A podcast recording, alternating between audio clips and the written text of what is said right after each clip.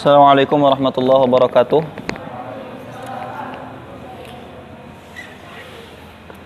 إلى حضرة النبي المصطفى محمد صلى الله عليه وسلم وإلى حضرة مؤلفي نظم سلم المنورق الشيخ عبد الرحمن الأخضري وإلى حضرة مؤلف صاحب إيضاح المبهم الشيخ أحمد عبد المنعم الدمنهوري وإلى حضرة شيخنا شيخنا كي حجة bagus sampai hasuri dhahir wa ila hadarati ummina Hajah Mahfuzah binti As'ad wa ila hadaratiki ila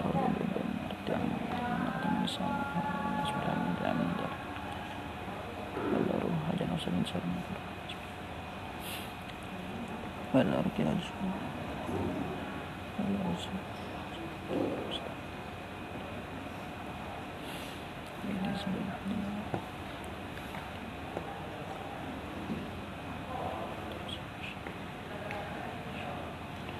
وإلى حضرة الشيخ يا الشيخ حسن رمضان.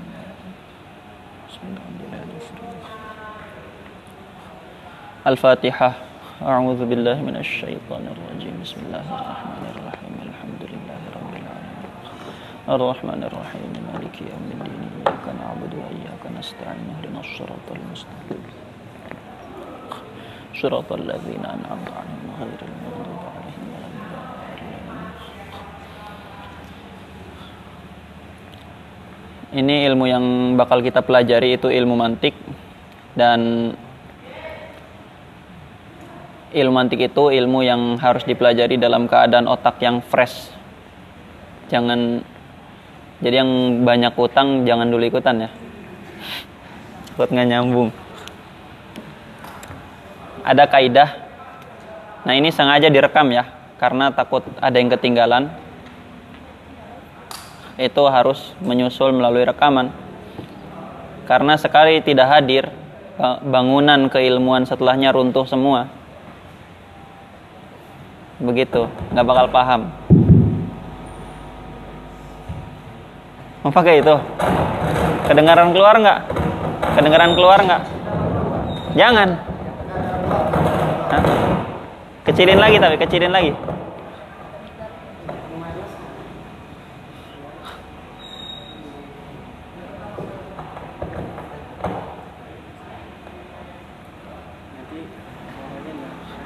Hah?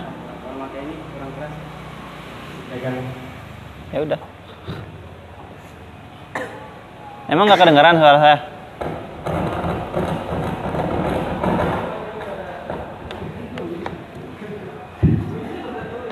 Cik. Emang nggak nggak kedengeran suara saya? Hah? Agak repot soalnya saya pakai ini.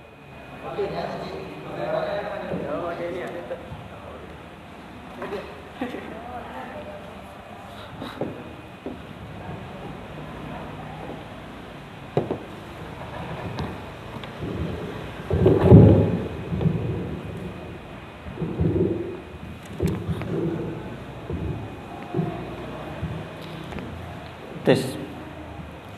Ya udah.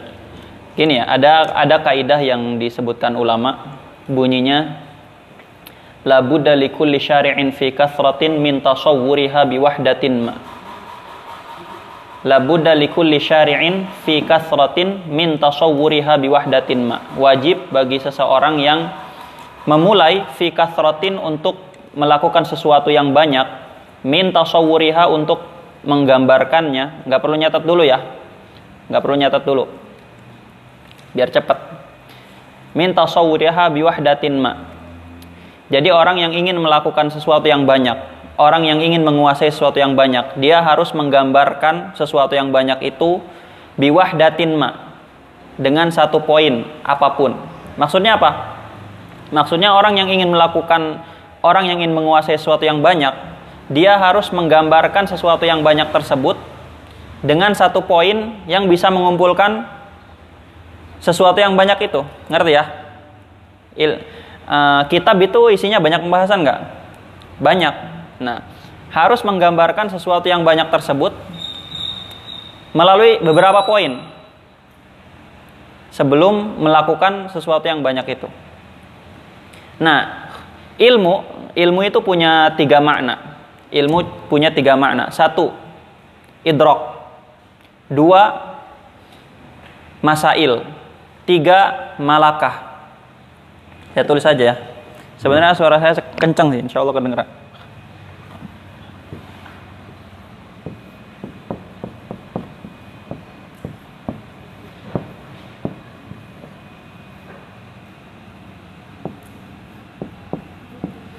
Ilmu itu punya tiga makna.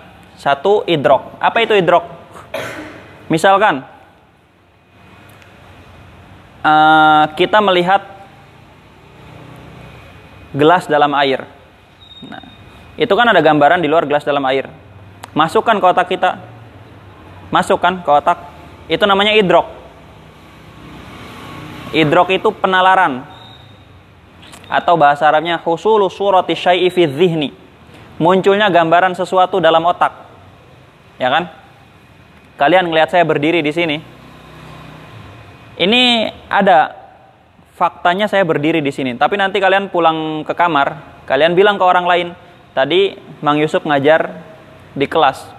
Itu kan berarti gambaran saya ngajar di sini hadir dalam otak kalian, jadi informasi di otak kan? Itu namanya idrok. Jadi ketika gambaran sesuatu tersimpan di otak, itu namanya idrok. Itu ilmu juga disebutnya.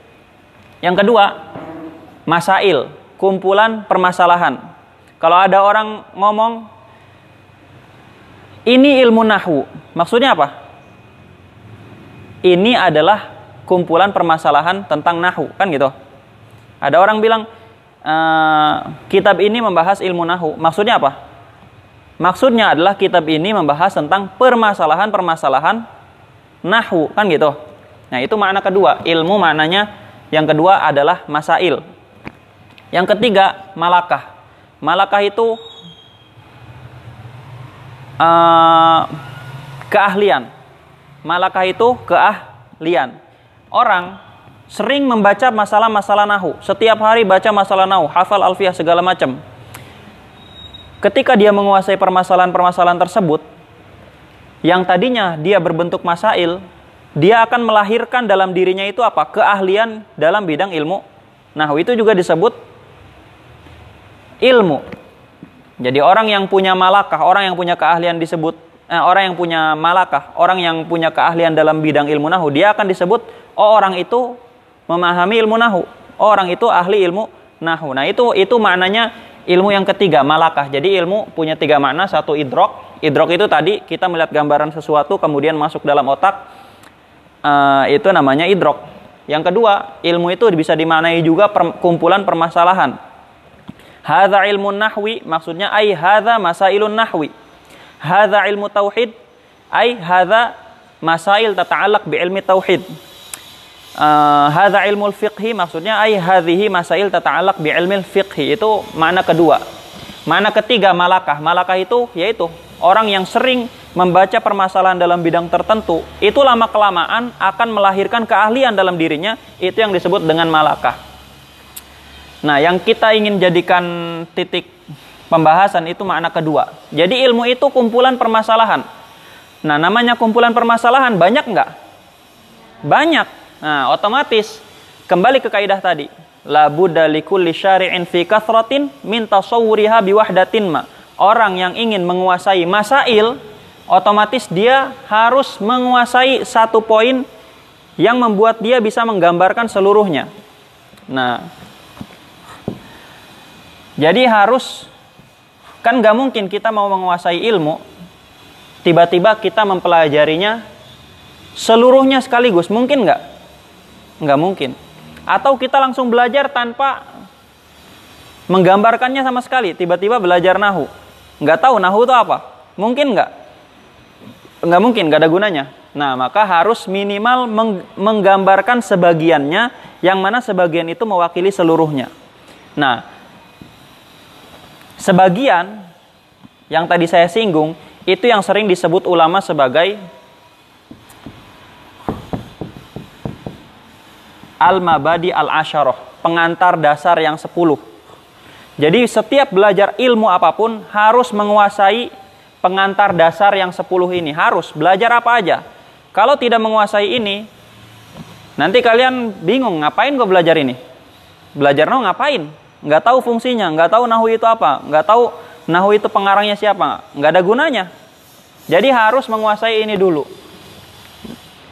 Nah, mabadi asyaroh kalau mau kalau mau tahu seluruhnya itu ada di Hasyiah Soban alal alfiyah. Ada di Hasyiatus Soban alal alfiyah, di situ ada bait bunyinya inna mabadi kulli fannin asyarah al haddu wal mawdu'u thumma thamarah. Uh, apa lagi? Inna mabadi kulli fannin asyarah. Pengantar dasar semua ilmu itu ada 10. Al-haddu wal mawdu'u thumma thamarah. Wa nisbatun wa fadluhu wal wadi' al-alismu listimdadu hukmu syari. Tulis saja ya.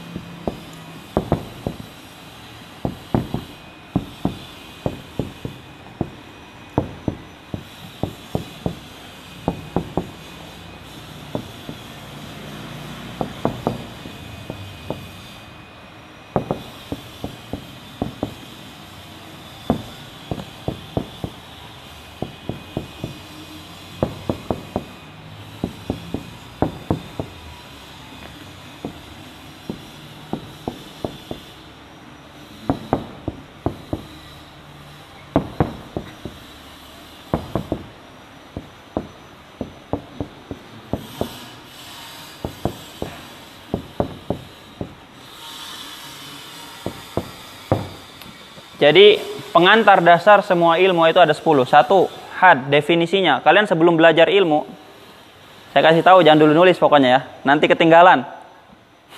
Udah dengerin aja. Kalau mau nulis lihat videonya nanti. Definisi, kemudian maudhu', maudhu' itu objek yang dikaji dalam ilmu. Kalau ilmu nahu yang dikaji apa? Yang dikaji itu tarokib, bahasa Arab. Yang dikaji bahasa Arab dalam bentuk tarkib. Kemudian samarah fungsinya. Kita harus tahu sebelum ngaji nahu harus tahu dulu fungsi nahu apa. Wanis batun, hubungan ilmu nahu dengan ilmu lain. Hubungan ilmu antik dengan ilmu lain harus tahu. Wafadluhu, keutamaannya apa? Wal wadi'u, penemunya siapa? Al ismu, nama ilmunya apa? Masa belajar ilmu nggak tahu namanya? Sesat. Al istimdadu, sumbernya dari mana? Ilmu nahu sumbernya dari mana? Dari Al-Quran, hadis, syair-syair Arab, Hukum syari, hukum mempelajarinya apa? Masa ilu, permasalahan yang dibahas dalam ilmu itu apa? Nah ini, ini yang disebut wahdah, ya, poin-poin yang harus diketahui sebelum mempelajari ilmu yang banyak itu. Jelas ya? Jelas kan? Tenang aja, jelas kok. Jadi yang dulu nih santai aja, tenang. Insya Allah paham. Nah, uh, jadi itu ya. Sekarang kita mau belajar mantik, harus mempelajari. Nah ini mabadi asyaro ini, ini tidak perlu dipelajari semuanya. Ada beberapa yang paling penting. Yang paling penting itu definisinya, maudhu'nya, samarohnya. Ini yang paling penting. Sisanya kalau tahu bagus, nggak tahu nggak apa-apa. Tapi yang paling penting harus tahu definisinya, objek yang dikaji apa, fungsinya apa. Nah, yang akan kita bahas itu had samaroh dengan hukum syariah, hukumnya aja. Karena kenapa ini tidak dibahas? Karena sulit. Orang belum belajar mantik tiba-tiba di uh, suguhi objek kajian mantik itu sulit nanti. Jadi yang dipelajari ini, ini dengan ini. Pertama had, definisi ilmu mantik.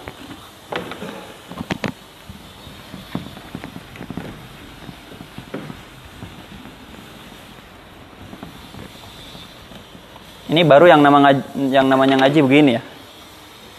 Ini yang ngaji baru begini.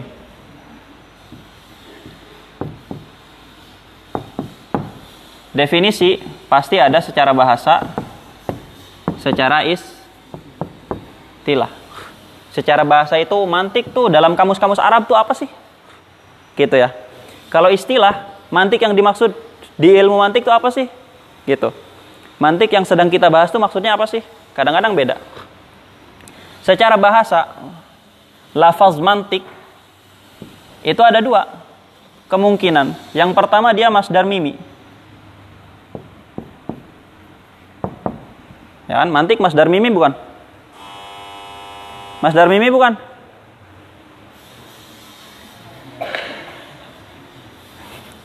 Mantik masdar mimi bukan? Hah? Natoko yantiku nutkon wa mantikon masdar mimi. Iza ya am. Yang kedua, itu isi makan. Jadi mantik secara bahasa, lafaz mantik secara bahasa itu bisa masdar mimi, bisa isi makan. Kalau dia sebagai masdar mimi, punya dua makna. Pertama adalah uh, al-idrok. Pertama adalah al al-idrok. Yang kedua bimakna al-mantuk. Jadi lafaz mantik itu bisa maknanya idrok. Mantik itu adalah husulu surati syai'i fi dhihni. Munculnya gambaran sesuatu di otak kita itu bisa disebut mantik secara bahasa Arab. Gitu ya. Yang kedua bisa maknanya mantuk. Jadi lafaz mantik bisa maknanya mantuk, sesuatu yang diucapkan. Sesuatu yang diucapkan. Kalau sebagai isi makan, mantik itu artinya al-quwatul aqilah. Ini semuanya mantik secara bahasa. Apa itu al-quwatul aqilah? Tadi kan udah saya jelaskan, kita melihat gambaran sesuatu itu ke-save di otak. Ya, yang meng-save, yang menyimpan itu namanya al-quwatul aqilah, potensi akal. Itu yang menyimpan gambaran-gambaran dan ilmu pengetahuan yang kita baca di buku-buku tersimpannya di situ.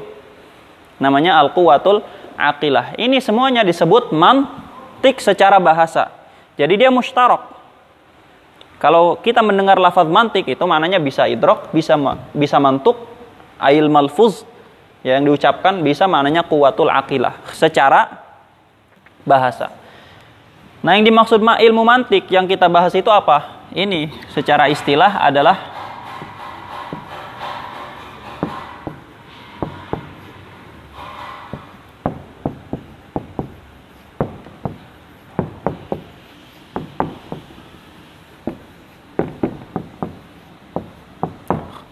Ilmun ta'simu mura'atuhu az-zihna 'anil khata'i fil fikri.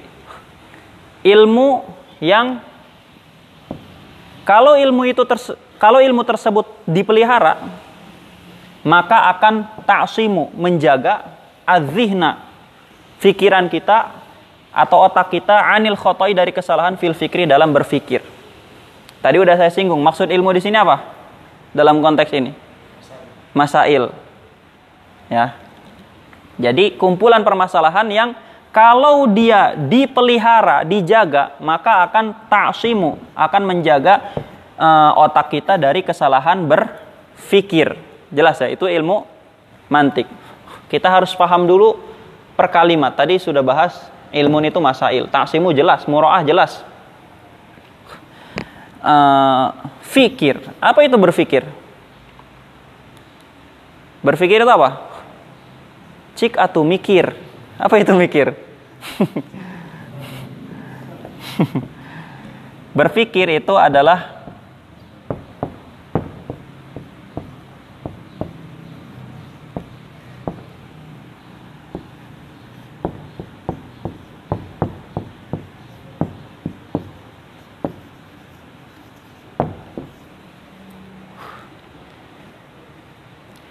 tartib umurin ma'lumah lit ta'addi ila amrin majhul. Menyusun perkara-perkara yang diketahui agar sampai kepada perkara yang tidak diketahui. Itu namanya mikir. Mikir itu kita menyusun hal-hal yang kita tahu supaya kita mengetahui sesuatu yang tidak kita ketahui. Jelas ya? Menyusun hal-hal yang kita ketahui supaya kita mengetahui sesuatu yang belum diketahui. Itu namanya mikir. Makanya jangan sembarangan cik atau mikir. Tapi nggak tahu apa itu mikir. Sekarang udah tahu nih. Tartib itu apa? Menyusun. Sebenarnya udah cukup ya, udah cukup itu. Menyusun udah cukup selesai. Sebenarnya ada bahasa Arabnya. kalau pengen ke Arab-Araban.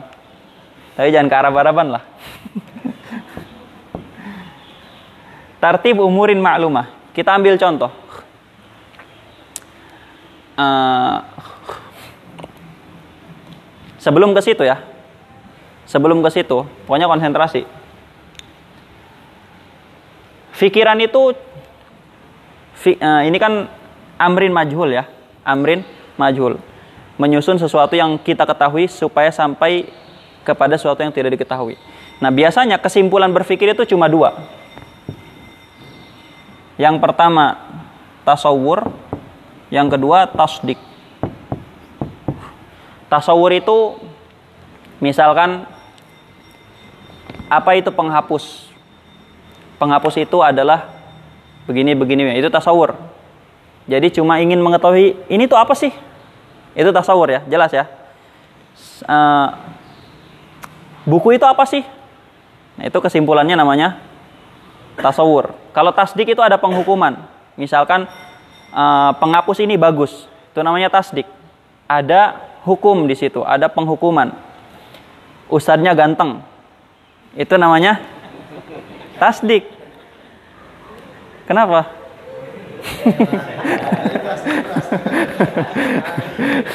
gitu ya. Misalkan Mang Fauzi kasep. Nah, itu namanya tasdik. Ada penghukuman. Pertama uh, Mang Fauzi, yang kedua kasep. Kita harus mengetahui Mang Fauzi itu siapa sih? Itu tasawur.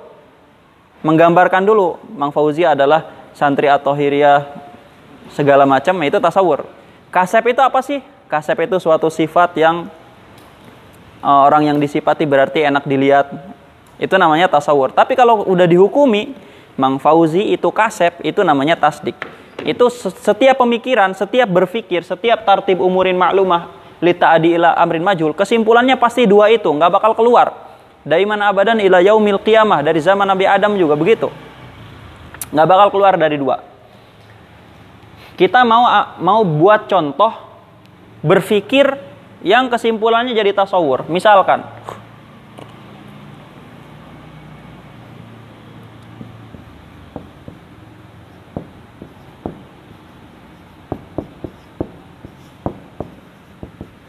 Al insanu hayawanun natik. Misalkan kita nggak tahu manusia itu apa sih? Apa manusia? Nggak tahu kan? Berarti manusia itu amrun majhul. Atau apa itu penghapus? nggak tahu kan apa ya penghapus itu apa ya nah berarti itu amrun majhulnya sesuatu yang tidak diketahuinya kalau saya nanya apa itu insan manusia itu apa belum tahu ceritanya ini emang, emang ada di sini ceritanya belum tahu manusia itu apa ya nggak tahu nah berarti manusia ketika itu jadi amrun majhul sesuatu yang sedang tidak diketahui. Kita pengen tahu nih insan itu apa. Akhirnya kita menyusun-nyusun sesuatu yang kita tahu. Manusia itu pertama dia makhluk hidup, benar nggak? Nah, hayawan itu makhluk hidup artinya, makhluk hidup. Apa ya bedanya manusia dengan makhluk hidup yang lain? Oh, manusia itu berpikir. Akhirnya kita tambahkan natik. Nah, ini kita menyusun amrun ma'lum kita menyusun umurun maklumah, perkara-perkara yang kita tahu. Kita tahu manusia itu makhluk hidup dan kita tahu dia itu berpikir. Dua-duanya kita tahu. Nah, ketika kita menyusun ini, kita sampai kepada amrun majhul, sesuatu yang belum kita ketahui. Apa itu? Hakikat manusia. Oh, ternyata hakikat manusia dia itu adalah makhluk hidup yang berpikir. Jangan artikan hayawan di ilmu mantik sebagai hewan. Jangan. Makhluk hidup, bukan hewan. Memang mau manusia disebut hewan? Contoh kedua, tasdik. Kita pengen tahu nih,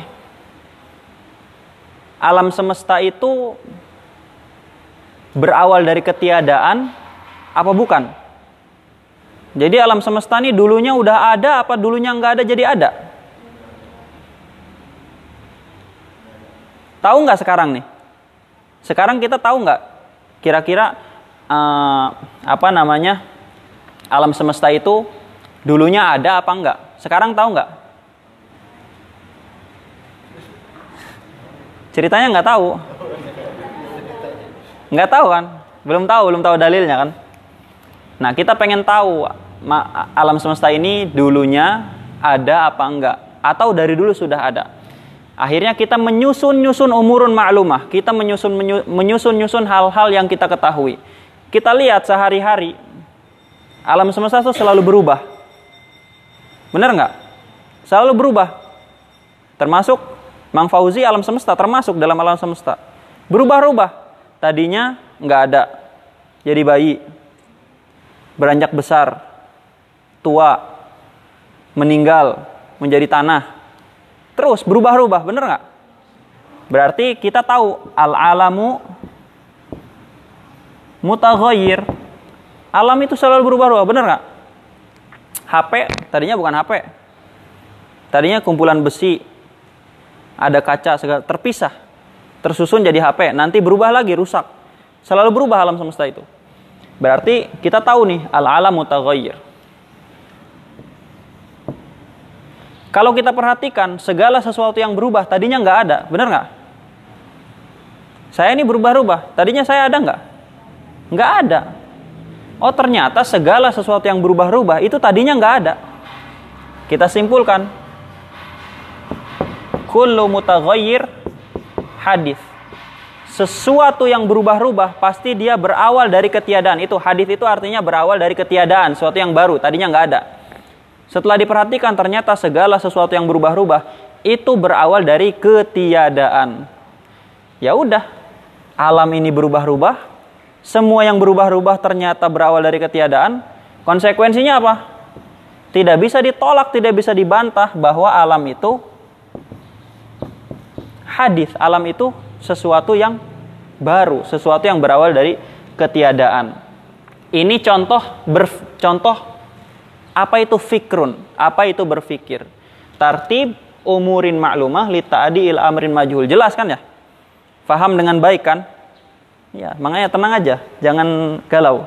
Insya Allah paham. Nah, kita sudah paham definisi mantik secara istilah. Udah paham kan? Udah paham? Jadi mantik itu kaidah berpikir. Nah ini penting sekali. Kita sedang bahas definisi. Ingat, tema besar kita adalah definisi mantik, fungsi mantik, hukum mempelajari ilmu mantik. Itu tema besarnya. Sekarang lagi bahas definisi mantik. Secara bahasa, secara istilah. Kalau kalian membahas definisi, bahasa dan istilah. Kalian harus bisa menghubungkan antara definisi istilah dengan bahasa. Apa hubungannya ilmun ta'simu muratuhu adzihna anil khotofil fikr dengan idrok? Apa hubungannya? Hubungannya tadi kita sudah bahas. Berpikir itu tartib umurin maklumah. Benar kan? Menyusun informasi-informasi di otak yang kita ketahui. Informasi-informasi di otak yang kita ketahui itu namanya idrok. Idrok apa? Husulu surati syaifi dhihni. Berhubungan nggak? Berhubungan ternyata mantik itu menjaga kesalahan berpikir dan berpikir itu menyusun hal-hal yang kita ketahui dan hal-hal yang kita ketahui itu adalah idrokat. Isinya kumpulan idrok. Jelas ya? Apa hubungan definisi mantik secara istilah dengan mantuk. Sesuatu yang diucapkan. Apa hubungannya? Hubungannya orang yang pemikirannya terjaga dari kesalahan itu akan terlihat di omongannya. Orang yang berpikirnya rapih itu terlihat di mana? Di omongannya pasti rapih juga. Benar nggak? Nah, kalau bahasa Arabnya, man kana fikruhu saliman tazhar salamatuhu fi nutqihi di omongannya. Berhubungan nggak? Berhubungan. Apa hubungan ini dengan ini?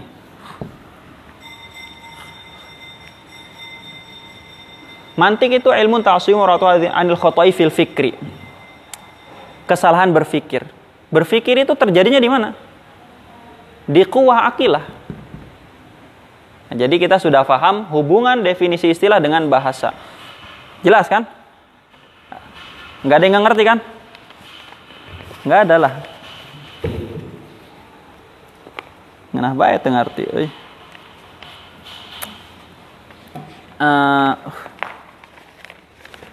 contoh kesalahan berpikir. Contoh kesalahan berpikir kita harus tahu.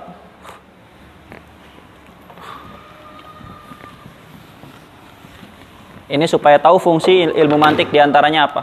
Mantik kan menjaga dari kesalahan berpikir. Kita harus tahu contoh kesalahan berpikir.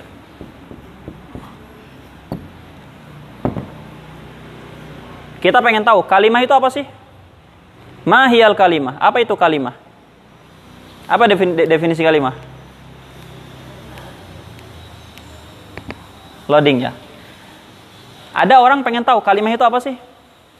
Kalimah itu dalam bahasa Arab ya. Bahasa Indonesia kata. Apa itu kata? Kemudian dia bilang, al kalimatu lafzun dalun ala ma'nan. Kalimah itu lafaz yang menunjukkan kepada makna. Benar nggak? Nggak benar. Kalau saya bilang Zaidun Koimun, lafzun bukan? Lafzun. Dalun alamanan bukan? Dalun alamanan menunjukkan makna. Tapi apakah ini kalimah? Bukan, ini kalam. Nah, berarti ini kesalahan berpikir. Di mana letak kesalahannya? Nanti belajar di bab uh, di bab ta'rif yang akan kita bahas, belajar bahwa definisi itu harus yang namanya mani' harus mencegah sesuatu yang tidak masuk dalam definisi supaya dia tidak masuk dalam definisi. Ini definisi ini tidak mania, tidak mencegah hal-hal di luar definisi karena dia mencakup kalam. Sedangkan kalam itu bukan kalimah, maka dia tidak mania. Nah, itu di antara contoh kesalahan berpikir. Ini yang bentuknya tasawur, yang bentuknya tasdik. Ada kita pengen tahu apa itu alam? Apa itu alam?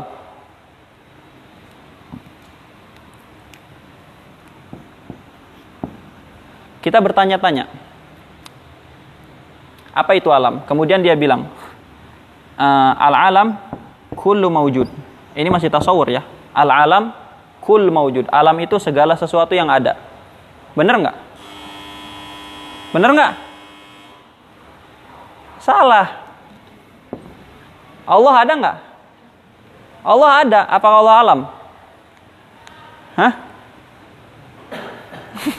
Sesat kalau bilang Allah alam.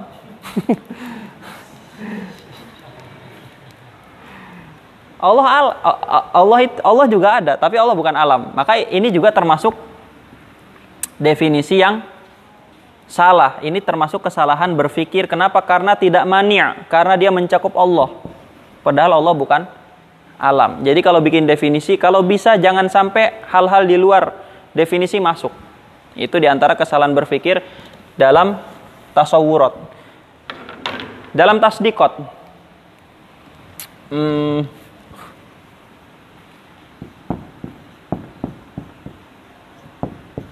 Zaid insan. Zaid manusia. Benar nggak? Benar kan?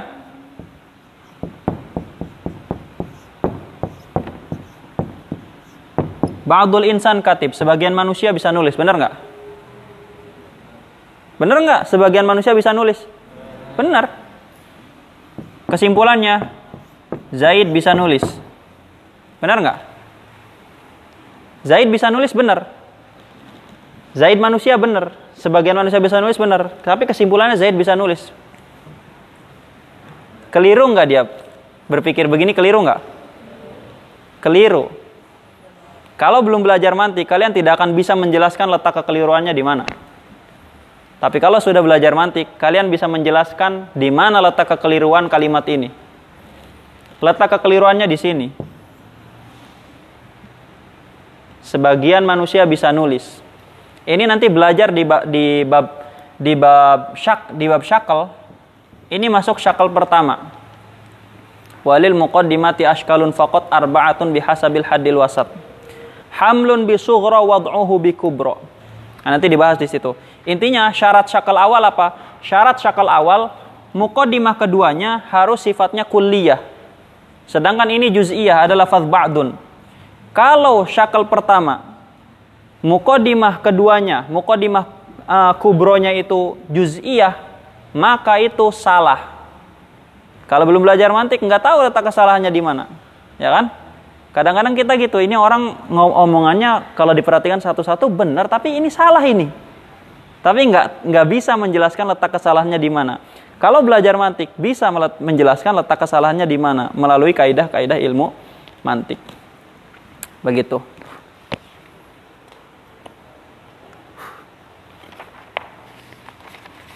Apa fungsi mempelajari ilmu mantik? Kalau udah sampai sini pasti paham fungsi mempelajari ilmu mantik apa?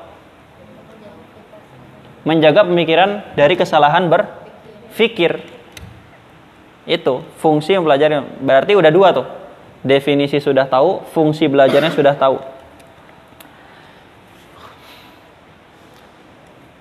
Kemudian hukum mempelajari ilmu mantik. Hukum mempelajari ilmu mantik. Nanti kita pelajari di baitnya ya. Kita baca dulu.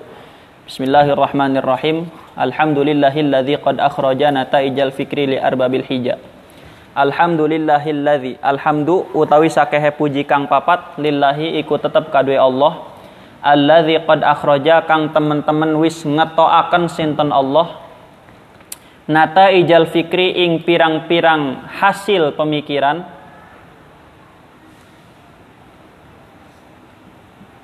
min arbabil hija saking pirang-pirang wong kang anduweni akal.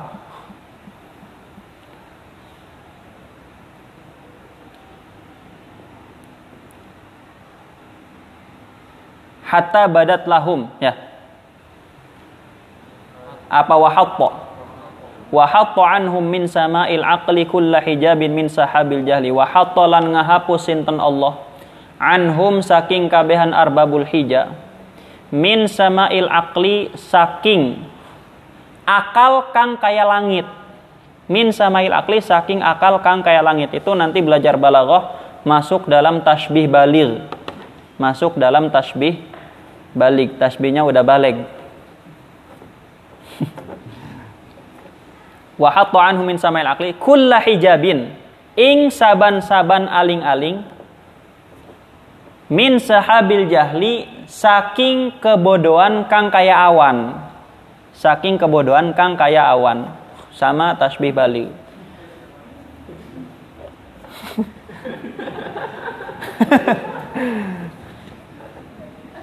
Hatta badat lahum syumusul ma'rifah. Hatta malah-malah badat. Jelas. Lahum kadue kabehan arbabul hija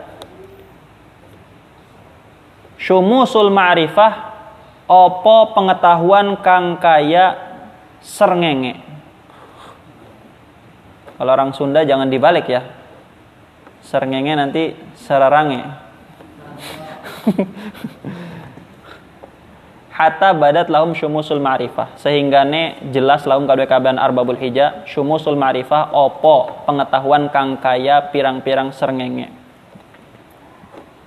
ro'au kang ningali sopo kabehan arbabul hija mukhaddaratiha ing sakehe kang den tutupine.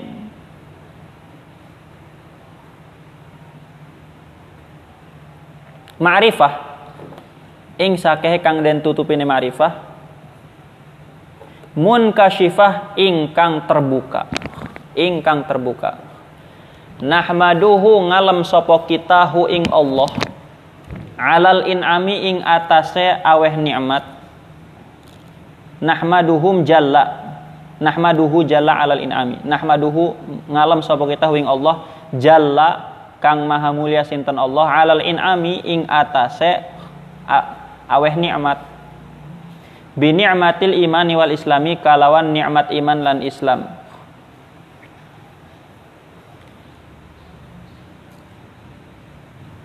wa khossona bi khairi man qad ursila. Kalau ada yang kelewat bilang ya. Wa khassana bi khairi man qad ursila. Lan wis ngekhususaken sinten Allah na ing kita bi khairi man qad ursila kalawan sebecik-becike wong kang wis den utus ya siman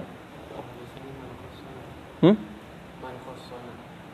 Ya man khassana ya. Man khassana bi khairi man qad ursila. Man rupane zat khoso kang ngehusaken ya siman na ing kita bi khairi man qad ursila kalawan becik-becike wong kang wis den utus ya siman.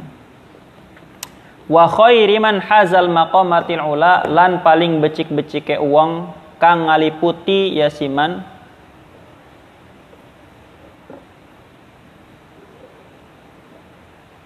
al maqamati ing sakehe kedudukan al ula kang luhur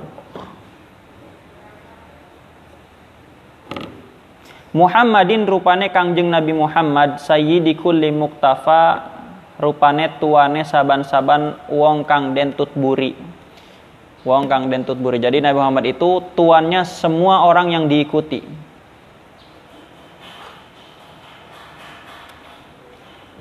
Al-Arabi al-Hashimi al-Mustafa kang bangsa Arabi al-Hashimi tur kang bangsa Hashimi al-Mustafa kang den pilih Shalla alaihi Allahumma damal hijam mugi-mugi ngerahmati sinton Allah alaihi ngatasé Kangjeng Nabi Muhammad. Allahu sintan Allah madamal hijaz selagi mayang opo akal? Ya khudu iku akeh ngomong atau iku nyelem opo akal? Min bahril ma'ani saking lautan pirang-pirang makna lu jajan ing pirang-pirang ombak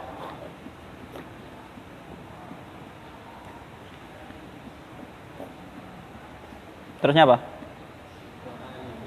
Wa alihi wa sahbihi zawil huda. Wa alihi lan keluargane nabi wa sahbihi lan sahabate nabi zawil huda kang anduweni pituduh. Man rupane uang syubihu kang den serupa akan yasiman bi anjumin kalon pirang-pirang bintang filih tidak ing dalem oleh pituduh ada sebuah hadis ashabikan nujum bi ayyihi muqtadaitum ihtadaitum itu isyarat ke hadis itu ya. Wa ba'du lan anapun ing dalam seuwise. Fal mantiku man, utawi mantik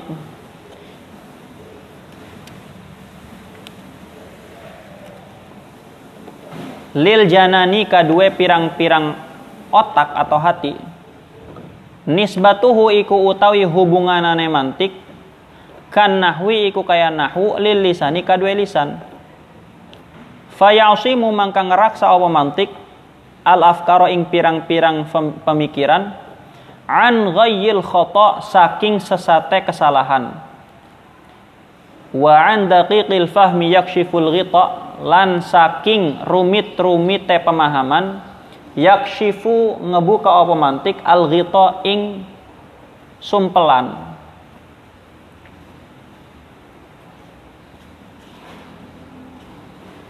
Nah, di situ dijelaskan wa ba'du fal uh, jadi mantik itu mantik bagi otak kita, bagi pikiran kita itu sama seperti nahu bagi lidah kita.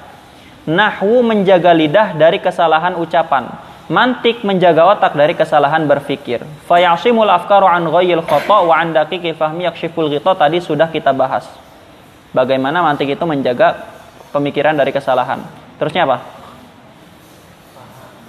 Fahaka min usulihi qawaida fahaka ay fakhud mangka ngalaplah sira min usulihi saking pirang-pirang kaidah mantik min setengah saking ya min usulihi setengah saking pirang-pirang kaidah mantik qawaida ing pirang-pirang kaidah tajma'u hale ngumpulaken opo eh kang ngumpulaken opo qawaid min fununihi saking pirang-pirang cabang mantik fawaida ing pirang-pirang faidah. Nah, untuk memahami bait itu ya, faha kamin usulihi qawaida. Kalian fokusnya dari kalimat wa ba'du dan seterusnya. Yang tadi mukodimah kalau metode guru saya tidak pernah bahas mukodimah. Karena mencakup berbagai macam ilmu mukodimah itu biasanya. Gitu ya. Fahaka min usulihi qawaida. Itu asal kalimatnya begini. Ini sudah dirubah maknanya ya.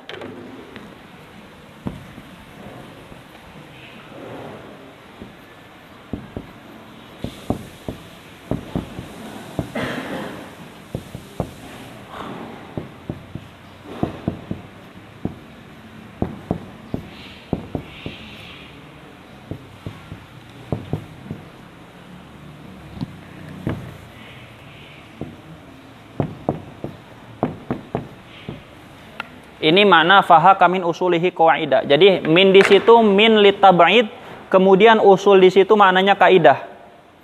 Jadi asal kalimatnya faha kamin usulihi ay fakhud ba'dha qawaidil mantik. Kalau mau dirapihkan, fakhud qawaidah, ambillah kaidah-kaidah yang mana kaidah-kaidah tersebut ba'du qawaidil mantik, merupakan sebagian kaidah-kaidah mantik. Dan kaidah-kaidah tadi tajma'u min fununihi fawaida Kaidah-kaidah tadi mencakup funun. Funun itu furu' cabang-cabang masalah. Furu' mencakup fawaid. Mencakup faidah, faidah. Jelas ya? Sama itu hu sampun ngarani sopo ingsun hu ing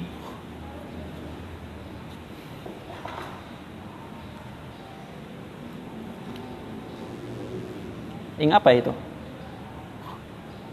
sama itu hu samun ngarani sapa ingsun hu ing kitab bisulamil munawroki kalawan kitab sulam al munawrok artinya tangga yang dihiasi. Sebetulnya lafadz munawrok itu kurang fasih. Yang fasih itu muraunak. Yang fasih itu muraunak. Roknya didahulukan. Tapi di sini musonib menggunakan kalimat munawrok.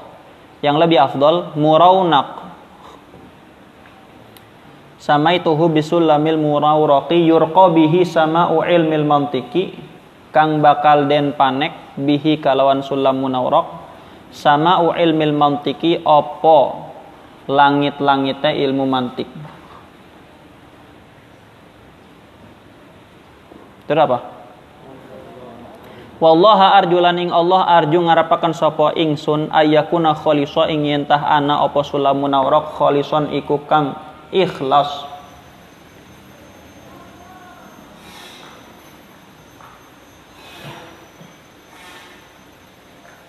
Liwajhihil karimi kadwe ridone Allah al karimi kang mulia. Laisa qaliso kang ora ana apa ridho qalison iku kang kurang. Qalison aina qison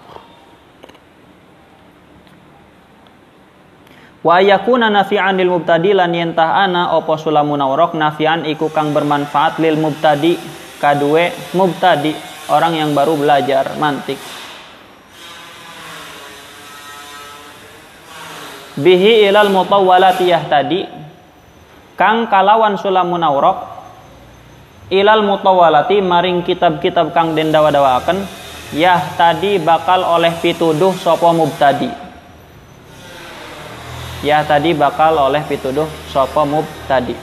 Nah ini ini sesuatu yang luar biasa ya. Kalau kita perhatikan di situ penulis Sulamun Awrok berdoa kepada Allah agar kitab Sulamun Awrok ini murni hanya mencari ridho Allah dan agar dia menjadi penolong bagi orang-orang yang baru belajar mantik supaya bisa menguasai ilmu mantik sehingga dia bisa membaca kitab-kitab panjang dalam ilmu mantik. Diijabah nggak doa beliau? Diijabah nggak? Diijabah terbukti, bener nggak? Sekarang setiap orang belajar mantik tidak akan mungkin dia tidak membaca Sulamun Aurok.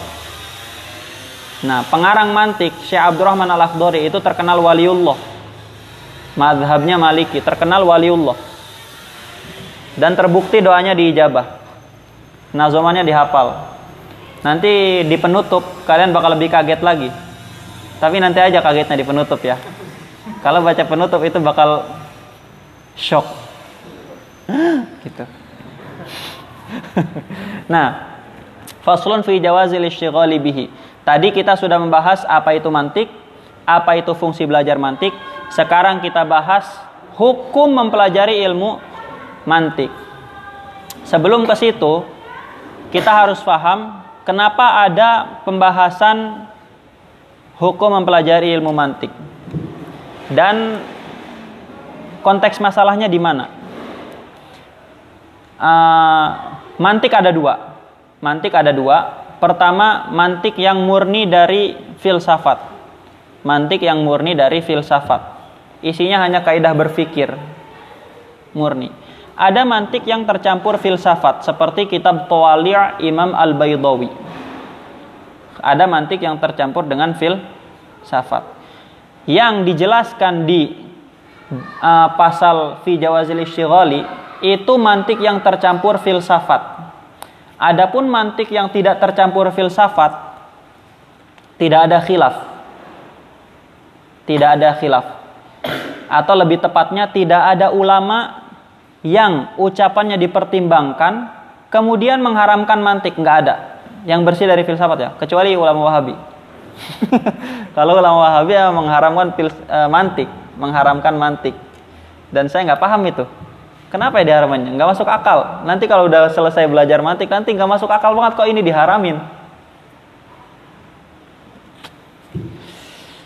Aduh, aing lah. Gitu ya. Uh, jadi di pasal ini yang dibahas itu apa? Mantik yang tercampur fil safat. Sebetulnya ada ulama juga yang mengharamkan mantik yang tidak tercampur filsafat ulama madhab syafi'i dan dua-duanya ulama besar. Pertama Ibnu Solah, kedua Imam Suyuti. Ibnu Solah itu punya kitab judulnya Tobaqatul Fuqaha Asyafi'iyyin.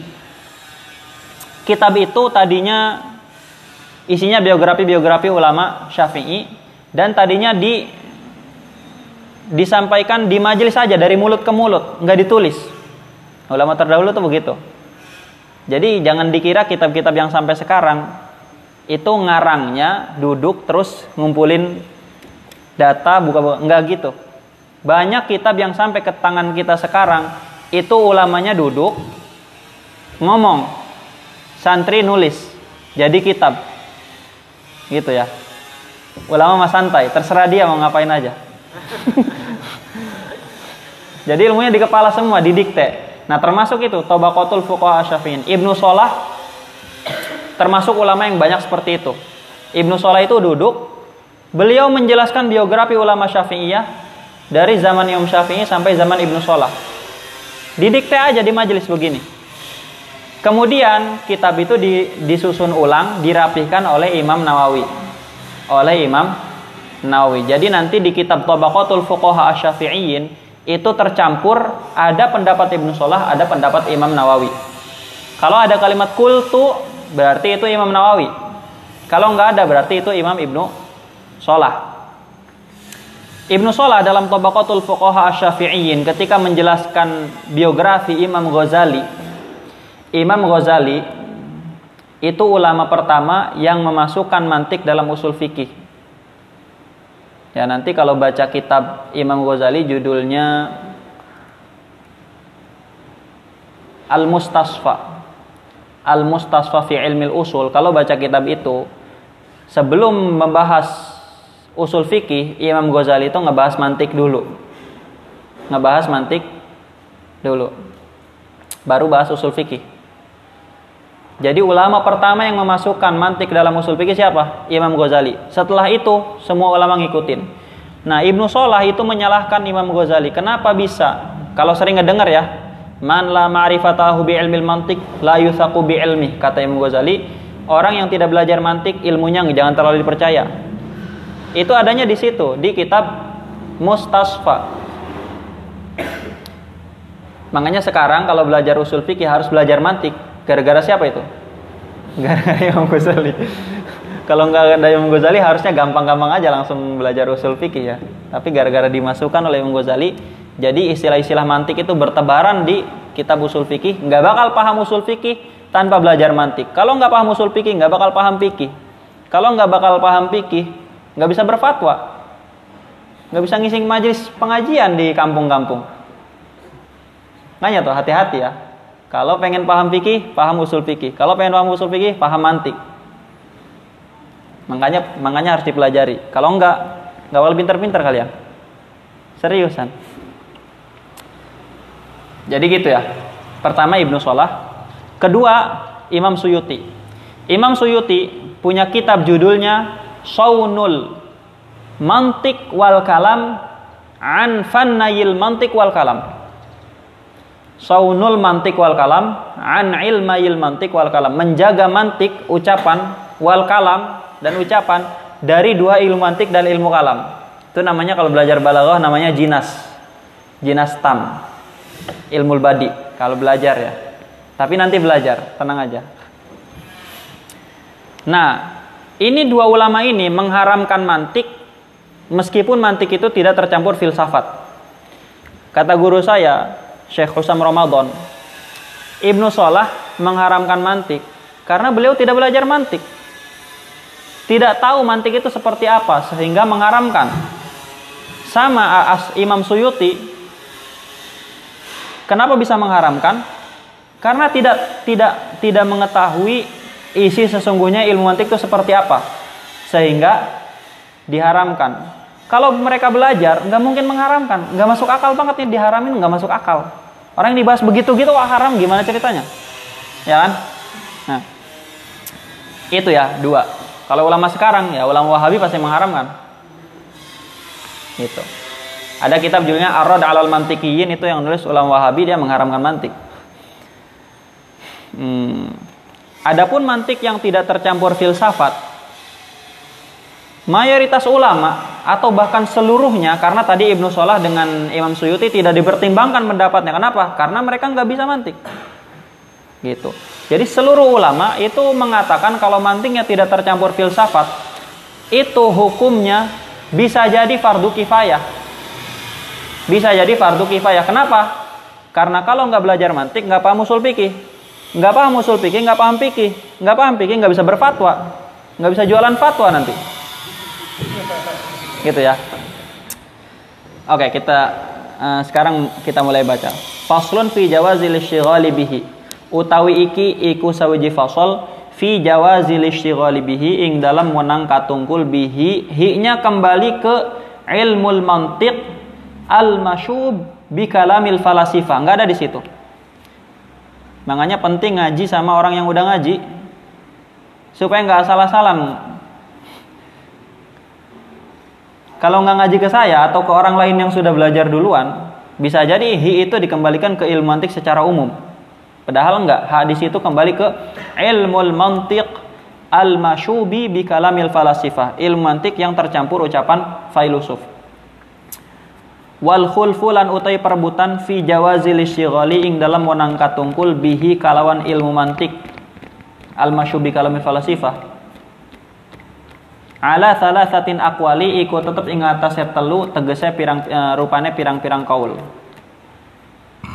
Fa ibnu salahi mangka utawi ibnu salah wan nawawi lan imam nawawi.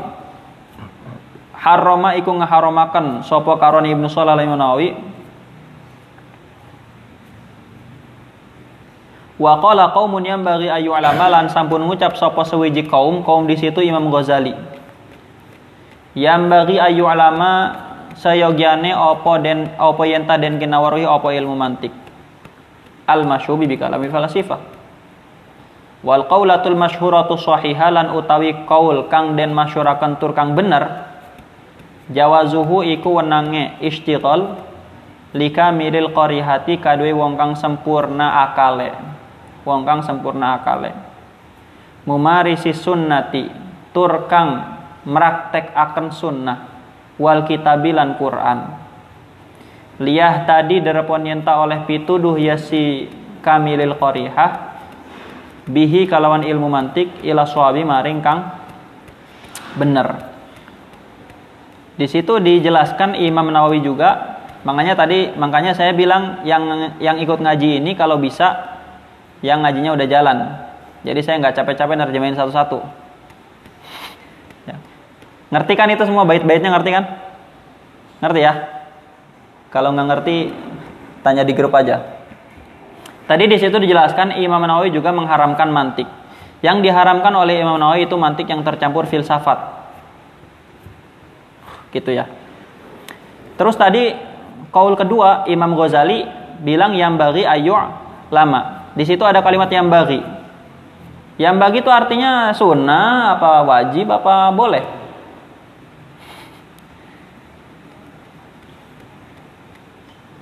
Yang bagi di situ artinya apa? Yang bagi itu bisa wajib, bisa sunnah, bisa boleh. Di situ wajib. Yang bagi ayu alama di situ wajib. Wajibnya fardu fardu kifayah. Itu kata-kata Imam Ghazali di kitab apa tadi sudah saya singgung? Al mustashfa pakai shad, pakai shad ya, asli. Asli pakai shad. Kenapa mati?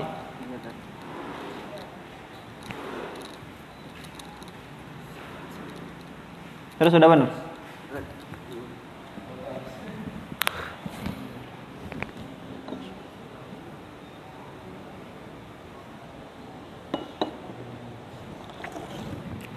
Nanti setelah ngaji boleh kalian rasakan pulang pengajian dari sini yang saya jelaskan baitnya, baca sendiri syarahnya di kamar. Atau nanti yang kreatif usad-usadnya ini mutolaahkan direkam aja masukin ke grup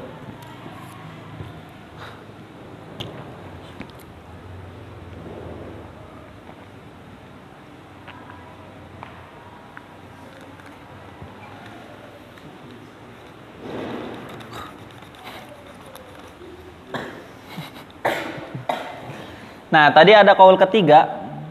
Ini langsung aja karena gampang ya. Kaul ketiga itu kaulnya Imam Tajuddin As-Subki dalam kitab uh,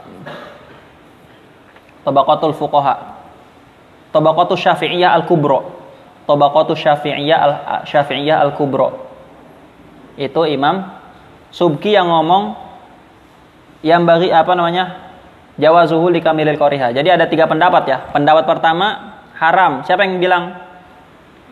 Imam Ibnu Salah dan Imam Nawawi. Pendapat kedua wajib. Siapa yang bilang Imam Ghazali. Pendapat ketiga, Jawa li kamilil qoriha. Jadi boleh dipelajari tapi nggak semua orang. Harus orang yang pinter. Kemudian dia mengamalkan Quran dan hadis. Itu pendapat siapa yang ketiga? Pendapatnya Tajuddin As-Subki dalam Tabaqatu Asy-Syafi'iyah Al-Kubra. Sebetulnya pembahasan sekarang udah selesai. Apa mau ditambahin? Cukup. Hah? Udah selesai mana matiin aja.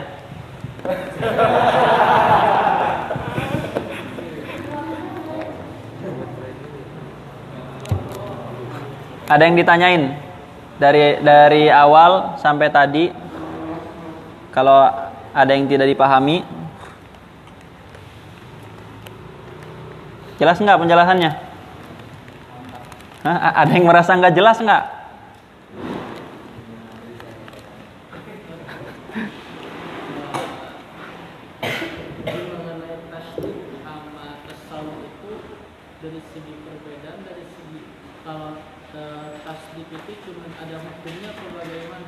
Nah, itu itu nanti ya. Itu nanti ada anwaul ilmu hadis nanti saya bahas di situ. Uh, semoga memua memuaskan nanti ya pembahasan. Kalau nggak puas di sini, cari kepuasan di luar. Di kamar berdua nama saya cari kepuasan di kamar berdua nama saya.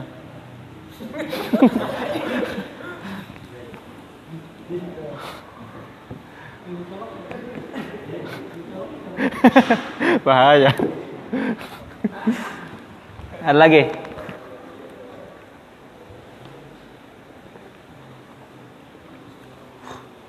Tadinya mau saya kejar sampai anwal ilmu hadis. Tapi segini udah cukup ya.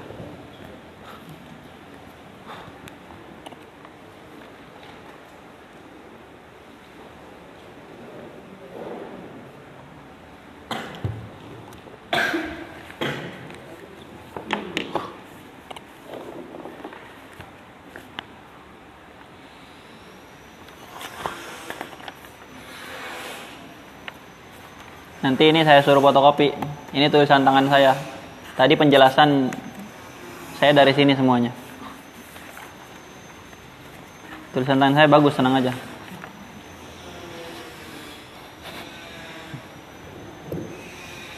Gimana? Nggak ada yang tanyain? Kuma?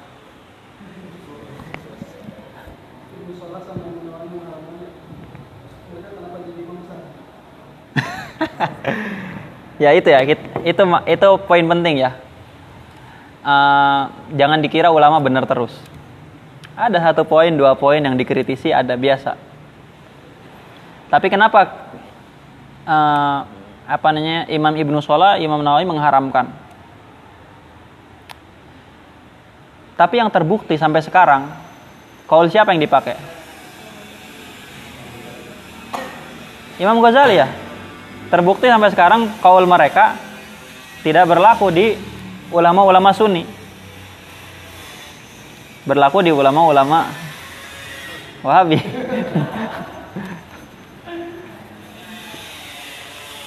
biasa aja, perbedaan pendapat ulama biasa, santai.